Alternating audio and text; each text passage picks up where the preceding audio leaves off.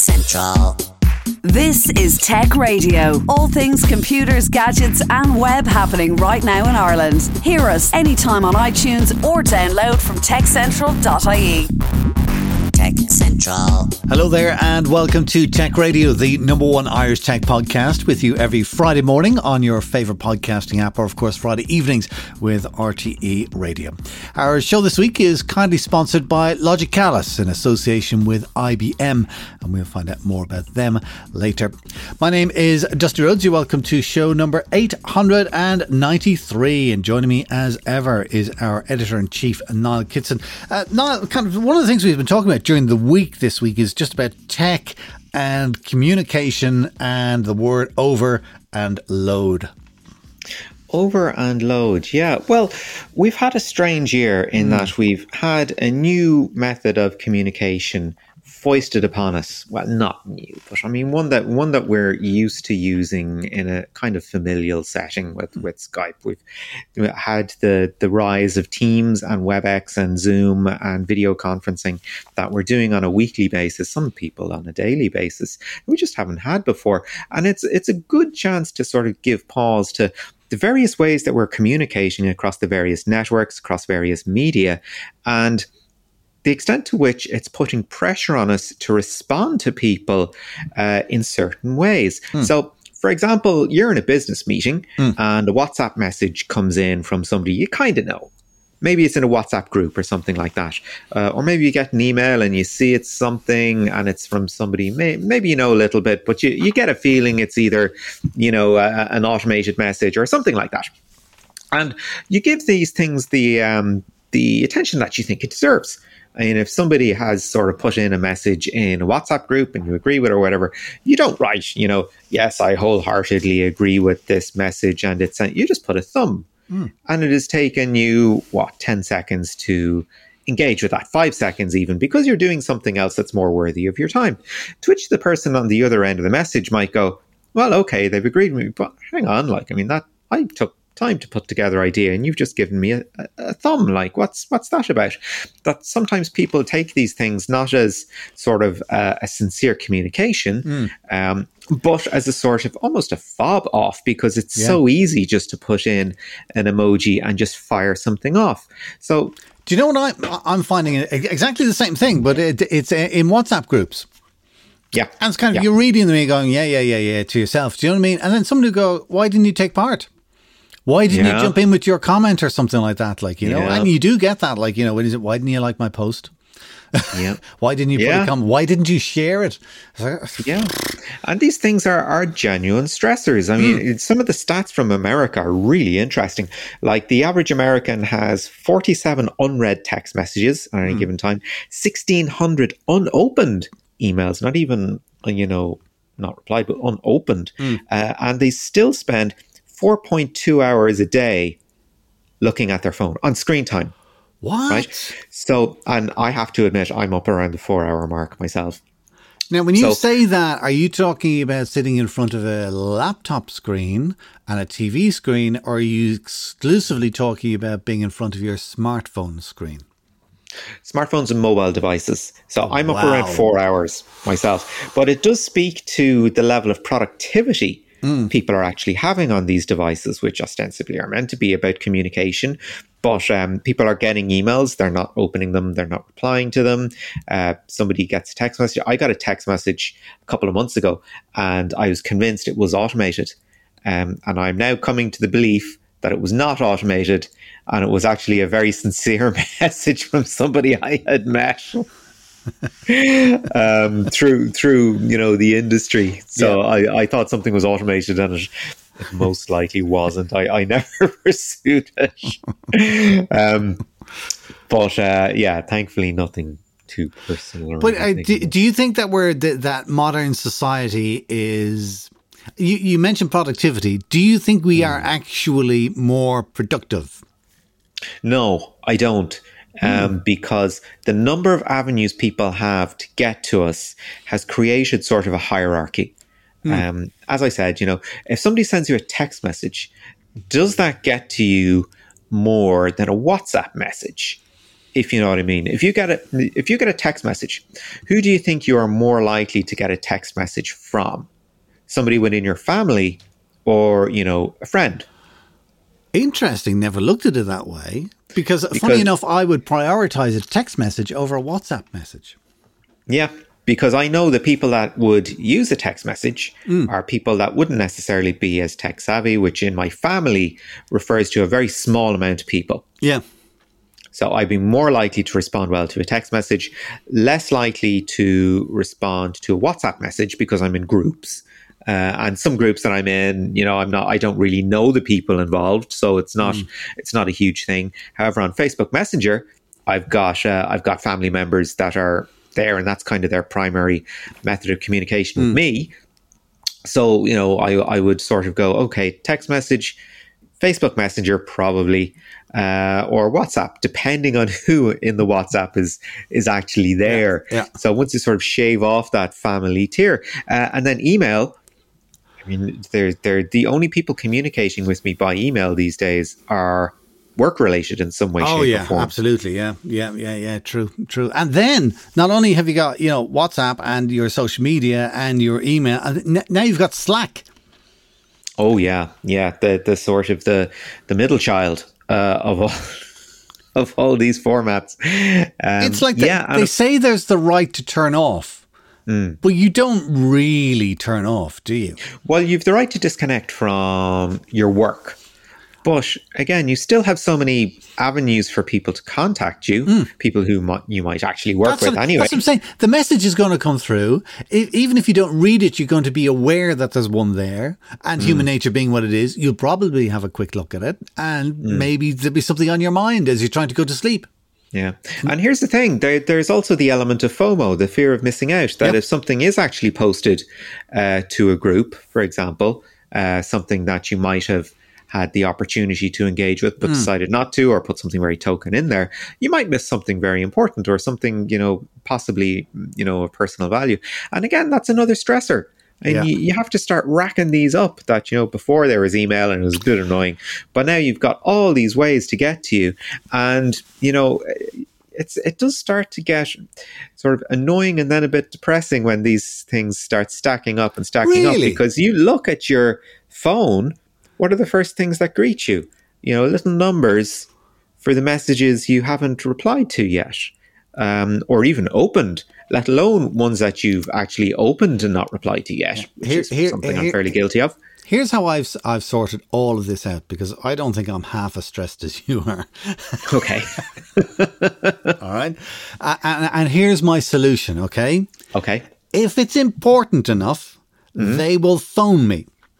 Oh, that's If a good it's one. important enough, their number will already be in my phone. Hmm. Yeah, that's a good one. All right. And that's it. Okay. Uh, I hear WhatsApp bips going off all the time. I hear my email or, or my and my text messages bips going on all day. I ignore them.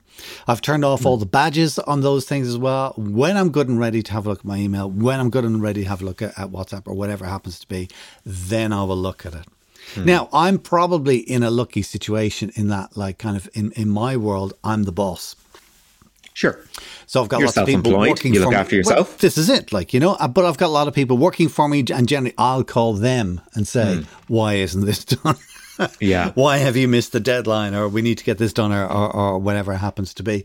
Um, so may, may, maybe I'm a little bit fortunate, but that is that has been my way around it. I, I just mm. don't think years ago it occurred to me, and you will know this is true, okay? Mm. When you go on holidays, you have got an amazingly stressful period for a couple of days or a week before you go, trying to get everything organised. Mm-hmm. You've got an amazingly stressful couple of days when you return, trying mm-hmm. to get organised and get back up to speed. Mm. The two weeks that you're away, nothing.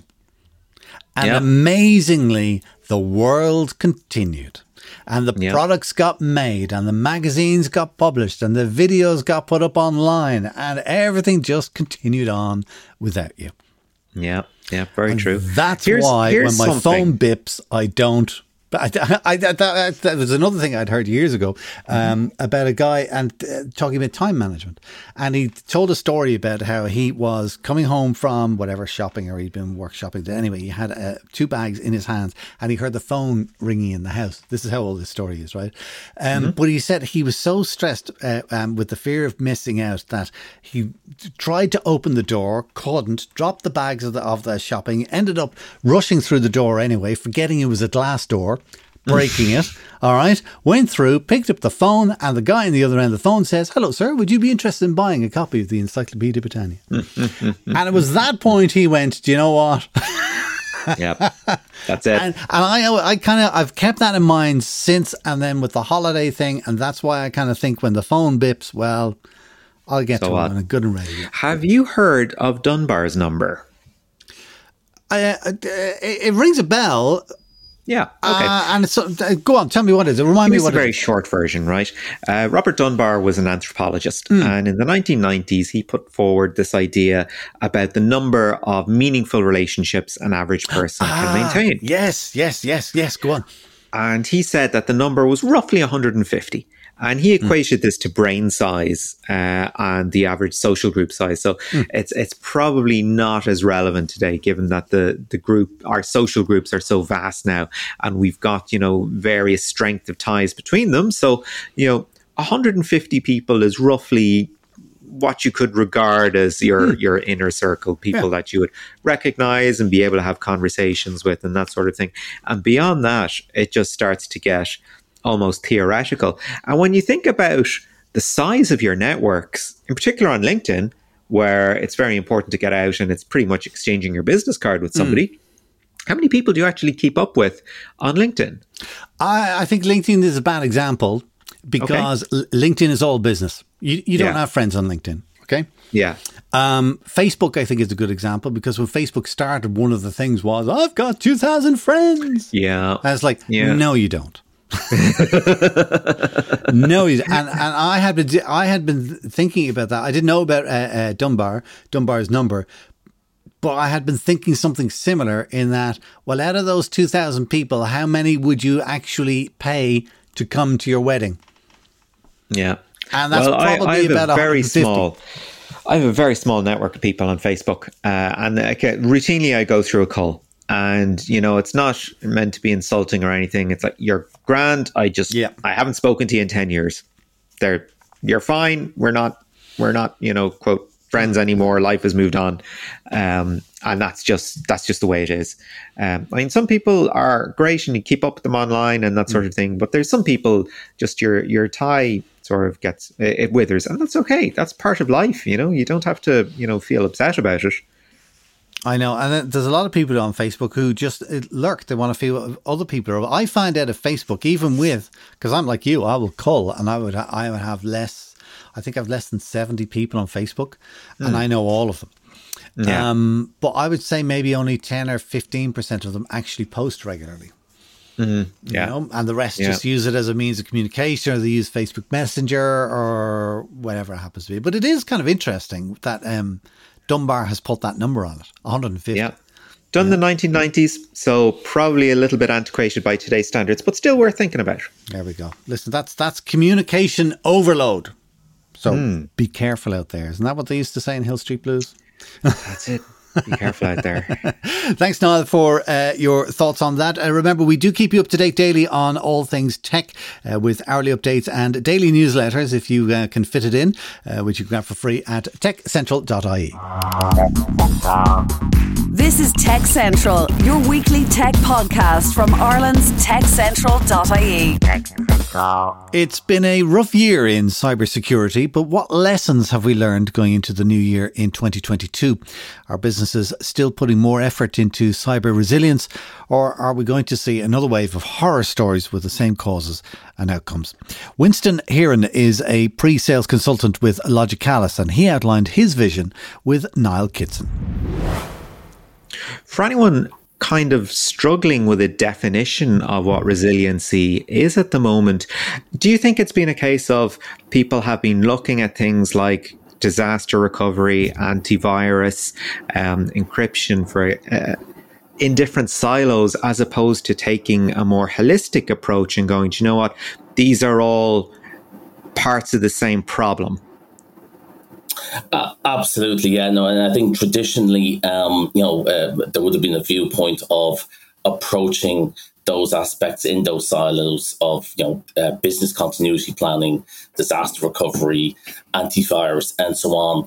Whereas I think we're now transitioning to a more uh, holistic approach of general cyber resiliency, where, you know, I, I think it's more of a framework of trying to ensure that we, you know, that a business identifies, protects, detects, responds, and recovers to um, cyber attacks and, and um, exposure to um, ransomware within their environment. So, so no, definitely, I think from, from a viewpoint of those silos, transitioning to a more holistic approach, factoring in not only new technologies that are available, but also then obviously the people and the processes uh, that need to go with those new technologies. That certainly seems to be the the triad, all right, sort of the, the people, the processes and the technology that drive everything. So when you have been dealing with customers uh, in the past, either uh, out in the wild uh, or even just hearing about other people's experiences, what kind of problems are you seeing? Is it that sort of lack of joined up thinking that people go, actually, do you know what? There is sort of one way of dealing with these things, as opposed to being bamboozled by maybe three or four separate markets? Yeah, no, no, absolutely. And I, I think definitely, um, you know, what, what we're seeing from clients is, like, I think there's always been challenges uh, with our clients in, in terms of having clear visibility of all of their data assets and infrastructure within their environment. And then what what is the best method and methodology to actually secure those assets and to secure that data. And I think a lot of the challenges that we're seeing with, with our customers is they end up in a scenario where they have not only multiple silos from a security perspective in terms of antivirus, um, security uh, incident and event management, uh, endpoint protection, data protection, and so on, um, that, you know, that they have, they end up with multi-vendors and multiple tools within their estate, which, you know, creates a sprawl with, of, of tooling and adds to the complexity, uh, operational overhead costs and effort and skilling of people and resources to support that, that environment with, with a multitude of different uh, tools and solutions and platforms to uh, and, and ensure a best practice a security posture.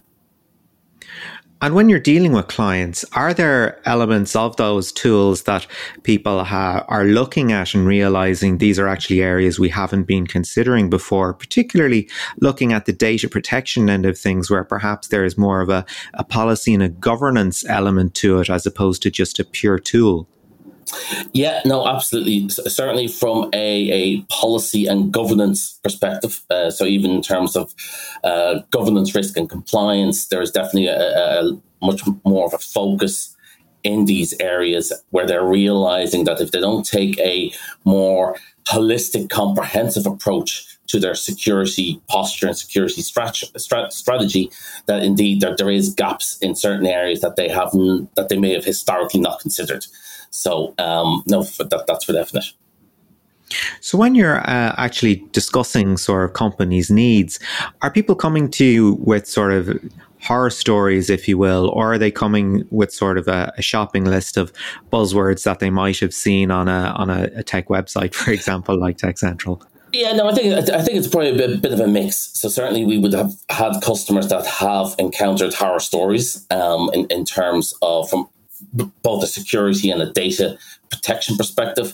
And then obviously you've got those customers that have heard of other customers going through horror stories, and, you know, it, it rings alarm bells and prompts them to start exploring uh, the, the gaps within their environment from a security and data protection perspective. So um, that that's certainly uh, something that's evident, certainly in the last year with uh, some of the most recent uh, ransomware attacks that our customers have been approaching us to to bolster up their uh, security uh, posture. Part of that, of course, is getting the, the word out that very often the weakest part of a, a security chain is the person sitting at the laptop, sort of opening that link or maybe getting a little bit too curious about a website they shouldn't.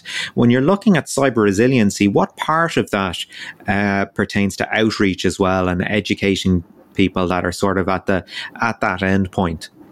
Yeah, no, absolutely. So, so tooling is only one part of the equation, but absolutely uh, user education is is critical in ensuring a better security uh, standpoint and, and ensuring that users are aware of the impact that, you know, as as you've indicated, clicking on a particular link or going to a particular website could expose um, both their endpoint and, and just the network in general within their infrastructure environment to potential uh, uh, cyber attacks. So absolutely, user user education is, is critical. Another element that we've become familiar with over the past year, of course, is the uh, the, the recovery effort, if you will. Um, how do you see uh, technologies around recovery evolving? Is it becoming a matter of, okay, let's get all our assets in the one place, let's apply a common standard? Or is it still kind of horses for courses, sort of here's a, a tiered approach for the information that we're looking at, and perhaps we've got uh, a different policy maybe towards long-term backups? No, uh, absolutely. And I think there's more focus now on um, uh, just the g- general backup and recovery, disaster recovery and business continuity uh, methodologies that companies have in place. So, so certainly, you know, backup, backup and recovery to tape, uh, snapshot technology on primary storage, um, uh, backup to tape, backup to secondary store, uh, secondary storage. That that's nothing. There's nothing new there. But certainly, what we're seeing is advancements in both the technology uh, and also in the the automation capabilities of um, primary and secondary storage systems to allow companies to respond much quicker and recover much quicker from uh, data corruption events. So, um, so say, for example, uh, we, we would have a lot of customers that um, leverage uh, I B M uh, storage technologies. And, you know, apart aside from the, the native um, synchronous and asynchronous replication capabilities within Um, I B M systems, for example, uh, and, and snapshot technologies. Uh, one thing that we're definitely seeing a lot more from coming from our customers is a requirement for immutable storage. So, and I guess the the, the aspect of immutable storage uh, gives companies a, a, a layer of security so that um, with immutable storage, copies of their data cannot be tampered with. So once data is moved into a, an immutable storage repository, it cannot be tampered with. It can be not. It cannot be deleted. It cannot be modified. So, and that provides a level of uh, ransomware protection. So we're both seeing uh, capabilities around logical air gapping uh, that, and also physical air gapping in terms of, say, for example, with tape storage technology, where we, we have a, a data repository that's completely offline And, and secondary to the primary uh, storage system. I think a lot of people will be surprised to hear that tape is still being used uh, in the wild. That one imagines that the kind of media that are being used uh, to back up data are perhaps evolving maybe at a slower pace than sort of uh, other technologies that we're familiar with than cloud. To what extent is tape still being used out there?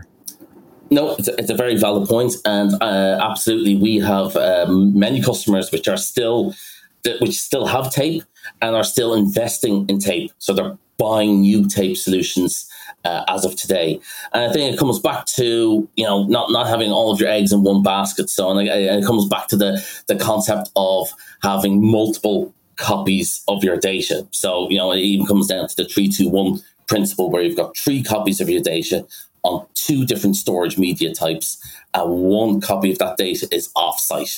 So, and then leveraging solutions such as, as tape, for example, can be your offsite. You can also have a secondary storage solution, which is offsite. And then you can also have a secondary solution, which is within your primary data center on premise, um, which allows for faster local restores as opposed to having to tra- traverse a W A N link in order to be having, having to do a recovery from an offsite system. But I think it's having that consideration of, you know, having multiple copies of your data for different use cases. So obviously for that local repository uh, on-site for quick restores, and then the off-site repositories, um, whether that be to a disk-based media or tape.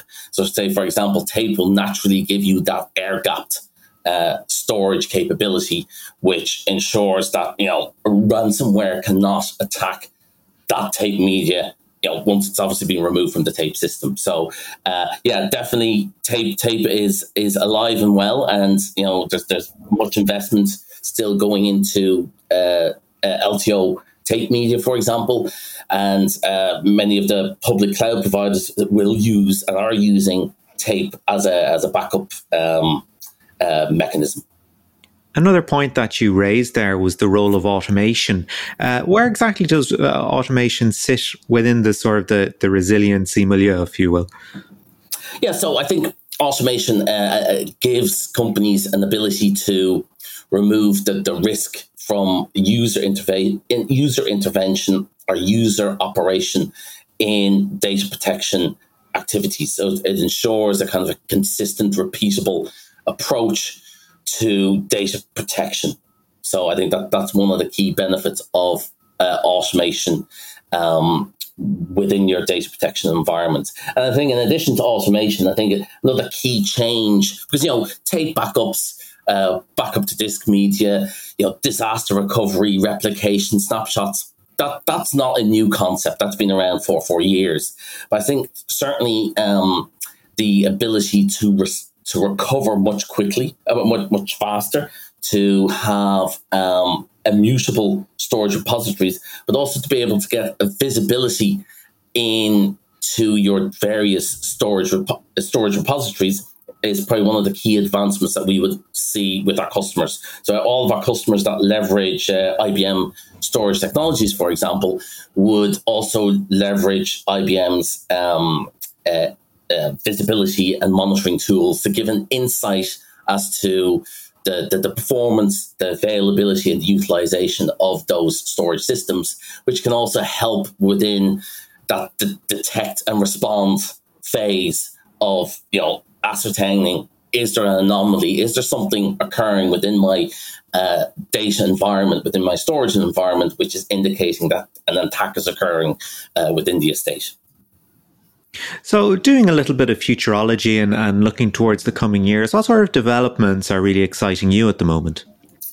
Um, so I, I think, so, so I mean, in terms of the actual storage systems themselves, there's, there's much advancement going on in, in terms of uh, storage media.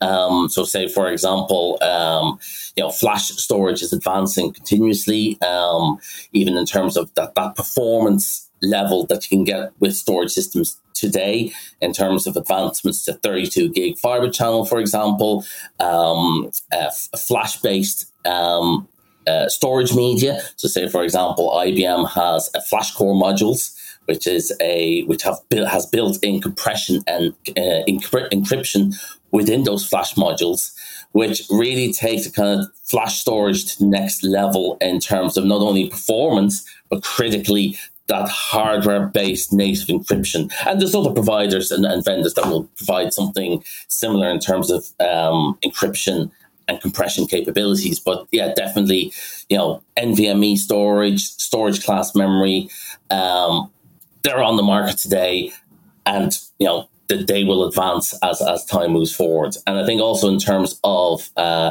the, the insights that we can get now um, in terms of storage, Uh, and also optimization of storage systems. So we, we would now have many customers that are now looking at, you know, application performance monitoring. Um, so say, for example, we'd have customers looking at um, I B M Instana and, and Turbonomics to give the next level of, of visibility within not just their, their, their storage environments, but all the way up into their application uh, estate. That was Winston Heery from Logicalis chatting with Niall Kitson. If you'd like to find out more about what Logicalis and I B M can do for your business, email I B M at I E dot logicalis dot com. That email address in the show notes on your podcast player right now. On another note, this month we're also looking for your experience and opinions around cyber resilience. Please do take part in our short survey. You'll find that at techbeat dot I E. That's it for our show this week. Do remember you can get the lowdown on all things tech in Ireland with hourly updates, daily newsletters and more at our website tech central dot I E, or of course listen to us each week online or Fridays with R T E Radio one Extra. Until next time, from myself, Dusty Rhodes, and from Niall Kitson, as always, thanks for listening and have a great weekend. Get Tech Radio. Subscribe for free with iTunes or download on demand at tech central dot I E. Tech Radio is produced by digital audio productions dot com.